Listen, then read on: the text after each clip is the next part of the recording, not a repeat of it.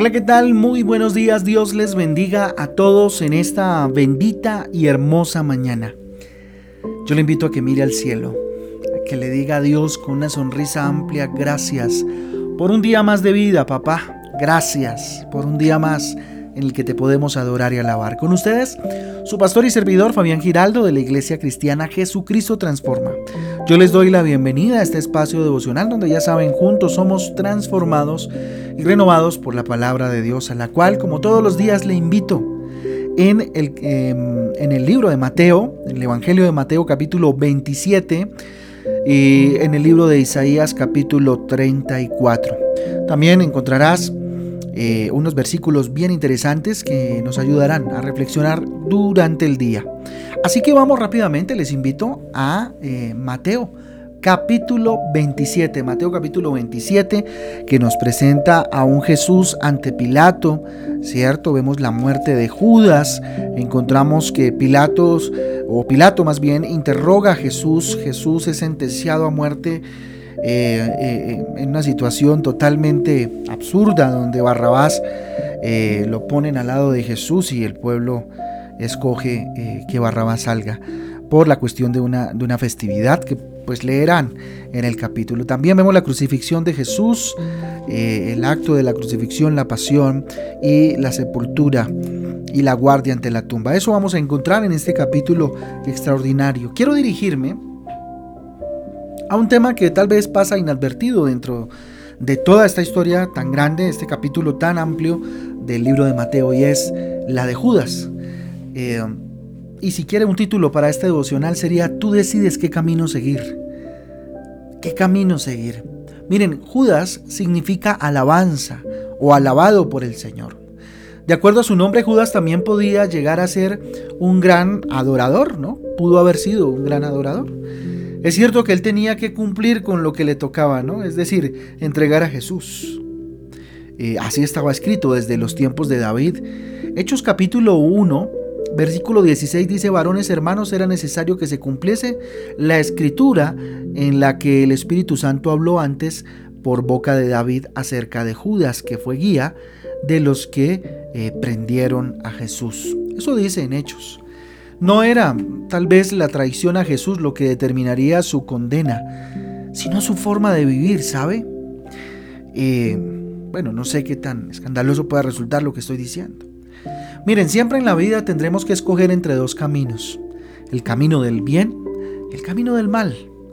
Dios no, no nos hizo como un robot programado, mm, tal vez solo para hacer el bien, no. Él nos dio un alma, es decir, nos dio unos pensamientos, nos dio unas emociones, nos dio unos sentimientos, ¿cierto? Nos hizo seres pensantes, capaces de, decidir qué es lo mejor para nosotros y qué es lo mejor pues para nuestra familia. Miren, desde el principio Dios nos dio la capacidad de escoger. Dios sabía que Caín iba a matar a su hermano.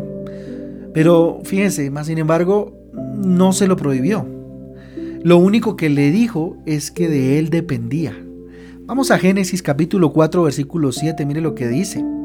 Si bien hiciereis, no seáis enaltecido, y si no hicieres bien, el pecado está a la puerta. Con todo esto, a ti será su deseo, y tú te enseñorearás de él. Eso le dijo. Tremendo. Así que lo que causa la condena de Judas, vamos a verlo a la luz de este capítulo y de otros versículos a los cuales vamos a acudir en esta mañana. En primera instancia, lo que, eh, lo que causa la condena de Judas es que no supo medir las consecuencias. Miren, hay algo que entresaco un poco, interpretando un poco, permítamelo. En el Mateo capítulo 27, en el versículo 3, en la parte A, mire lo que dice. Entonces Judas, el que le había entregado, viendo que era condenado, devolvió arrepentido las 30 piezas de plata. Mire, Judas tal vez no pensaba que iban a condenar a Jesús.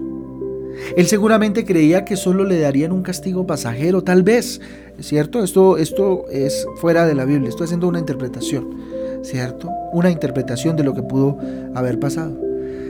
Y esto me lleva a pensar a cuántas veces hemos tomado decisiones sin pensar en el mal que podemos causar o en las consecuencias que esta decisión puede traer.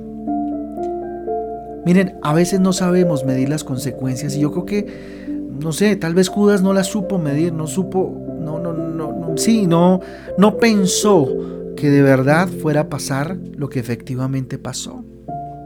Tremendo. Otro punto lo encontramos ya en otro libro, en Juan, en el capítulo 13, versículo 27, dice, y después del bocado Satanás entró en él. Entonces Judas le dijo, eh, perdón, entonces Jesús le dijo, lo que vas a hacer, hazlo, hazlo más pronto. Están refiriéndose este versículo a Judas, ¿cierto? Dice, y después del bocado Satanás entró en él. ¿En quién? En Judas. Entonces Jesús le dijo, lo que vas a hacer, hazlo pronto. ¿Sí? Entonces fíjense que aquí encontramos que lo que causa la condena definitiva de Judas es que se dejó utilizar por Satanás. Y muchas veces nosotros permitimos que el enemigo nos utilice en medio de sus artimañas, ¿cierto? Tremendo esto. Otra cosa que causa la condena de Judas es que era ambicioso y era ladrón. Y eso es algo que tal vez nosotros por, por, no leer bien la palabra de Dios no nos habíamos dado cuenta. ¿Sabía usted eso? Que él sustraía eh, del dinero que, de la bolsa, ¿cierto? Que, donde recogían pues, eh, las ayudas, las ofrendas que la gente daba al ministerio de Jesús. Mire lo que dice Juan capítulo 12, versículo 6. Pero dijo esto no porque se cuidara de los pobres, sino porque era ladrón y teniendo la bolsa sustraía de lo que se echaba en ella. ¿Sí? La causa de la condena de Judas era que era un ambicioso, era un ladrón. ¿Sí? Otro punto importante lo encontramos en Mateo, ahora sí, capítulo 27, versículo 18. Mire lo que dice. Porque sabía que por envidia le habían entregado. Mire, se dejó utilizar por la gente que, que eran envidiosos. Se dejó utilizar por los envidiosos. Se dejó utilizar por aquellos que querían hacer el mal. Miren, su mal comportamiento lo convirtió en un ser muy diferente a lo que tal vez era, era antes. ¿Sí? Tremendo. Se convirtió en un diablo, por ejemplo. Usted dirá, pero ¿cómo así? Mire lo que dice Juan capítulo 6, del 70 al 71. Jesús le respondió, ¿no os he escogido yo a vosotros los doce y uno de vosotros es diablo? Tremendo. Hablaba de Judas Iscariote, hijo de Simón, porque este era el que le había, eh, el que le iba a entregar, y era uno de los doce. Miren, Judas se convirtió en un perverso. Esa fue la consecuencia. Mire, su mal, comportamiento, su mal comportamiento lo llevó a ser eh, perverso. Lo que él no era, tal vez, y lo que no había aprendido, obviamente, eh, de la boca de Jesús. ¿Qué más hizo de él? Hizo, lo hizo un hijo de perdición, como dice Juan 17:12. Dice lo siguiente, abro comillas, cuando estaba con ellos en el mundo, yo los guardaba eh, en. A los que me diste, yo los guardé, y ninguno de ellos se perdió, sino el hijo de perdición para que la escritura se cumpliese. Refiriéndose a quién? A Judas.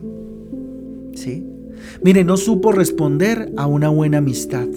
Eso hizo Judas. ¿Mm? Mateo 26, 50 dice, Mateo capítulo 26, versículo 50 dice, y Jesús le dijo, amigo, ¿a qué vienes? Entonces se acercaron y echaron mano a Jesús y le prendieron. Tremendo. Mire, para Jesús Judas era su amigo. Judas no se arrepintió de corazón. Él no buscó a Jesucristo. Él buscó a los hombres, a quien busca, a, a quien busca aquel que anda perdido. La pregunta es a quién buscas tú cuando cometes errores quién busques. Mire lo que dice Mateo 27 del 3 al 4. Entonces Judas, el que le había entregado, viendo que era condenado, devolvió arrepentido las 30 piezas de plata a los principales sacerdotes y a los ancianos, diciendo, yo he pecado, entregando sangre inocente. Eso dijo, acudió a ellos. ¿Cierto? Miren, el mundo es experto en utilizar a las personas y después desecharlas.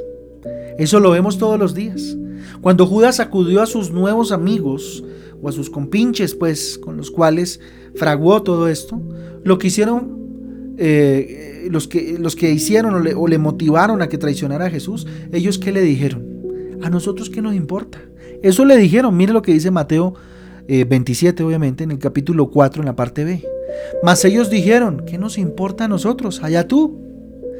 ¿Cuántas veces te han respondido eso cuando te han motivado y te han incitado a hacer el mal y después te han dejado solo y te han dicho a nosotros que no importa? Allá tú, asume las consecuencias.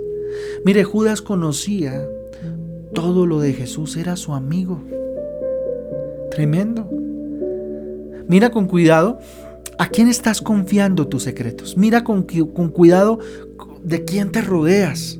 ¿Quién es tu confidente? ¿Cierto? Con lo que tú le confías después puede atacarte. Mira lo que dice Juan 18.2. Y también Judas, el que le entregaba, conocía aquel lugar porque muchas veces Jesús se había reunido allí con sus discípulos. Judas conocía dónde estaba Jesús. Tremendo. A las personas del mundo no les importa si te dañan. Ellas han perdido hasta el sentido de la protección, son irresponsables con ellos mismos. Muchas veces así es el ser humano. Lastimosamente así es. No quiero decir que todos sean malos, no, por supuesto que no, pero la gran mayoría en el corazón tenemos ese, esa tendencia. Mateo 27, 25 dice, y respondiendo todo el pueblo dijo, su sangre sea sobre nosotros y sobre nuestros hijos. Tremendo. Miren, hay muchos que siendo cristianos también hacen aseveraciones ilógicas sin ningún tipo de sentido que después se les convierte en su propia maldición. Por ejemplo, es mi vida y yo hago lo que quiero. Es mi vida, mano. ¿Sí? Así le dicen a uno. Es mi vida, viejo. Yo hago lo que quiero. Es mi dinero, yo veré en qué lo gasto, qué hago con él, en qué me lo como. Así. Decimos cosas sin ningún tipo de sentido. Así que recuerda, Dios no te quiere obligar. Él solo nos presenta dos caminos, el ancho y el angosto. La pregunta es, ¿por cuál quieres ir? Es tu decisión. Es tu decisión. Está el camino del bien y el camino del mal. Los pongo delante de ti. Tú escoge. Así nos dice el Señor. ¿Qué camino vas a escoger esta semana? ¿El de amar? ¿El de perdonar? ¿O el de odiar? ¿El de guardar resentimiento en tu corazón? ¿Cuál es ese camino que vas a escoger? Camino de gritar, pelear, o el camino de ser un pacificador? ¿Qué camino vas a escoger? ¿El de honrar, el de respetar, o el de irrespetar y el de no honrar? ¿El de decir la verdad o mantener la mentira? ¿El de continuar en el pecado o dejarlo? ¿Cuál es el camino que vas a escoger? Porque Jesús pagó un precio muy alto en esa cruz en la medida que avanzas en la lectura de Mateo, avanzamos, nos damos cuenta de lo difícil que fue para Jesús enfrentar semejante castigo tan impresionante, para que nosotros en últimas decidamos escoger el camino del mal, el más cómodo, pero el que más dolor trae. Vamos a orar. Bendito Dios, gracias por tu palabra. Gracias por tu hermosa palabra, Dios. Padre Santo, eres claro, diáfano, transparente, mi Rey eterno. Pones delante de nosotros, Dios, dos caminos. Eres tan bello, Dios, nos diste a escoger, nos diste libre albedrío, libre decisión, para que te amásemos, Dios, con todo el corazón, para que escogiésemos, bendito Dios, ojalá ese camino y fuese por amor y no por obligación ni por programación. Dígale, aquí estoy, Rey Eterno. Hoy yo quiero caminar el buen camino. Si esa es su decisión, dígaselo. Ayúdame. Asísteme, Espíritu Santo, para medir, mis, medir las consecuencias de mis actos. Ayúdame y dame cobertura. Hoy me abrigo en ti, mi Señor, para no ser utilizado por el enemigo, Dios. Para no dejarme seducir por la ambición, Dios. Para volverme un ladrón. Dígale, no, yo no quiero eso. No quiero dejarme utilizar por la mala intención de personas envidiosas, malvadas, destructoras, destructivas, tóxicas, Señor.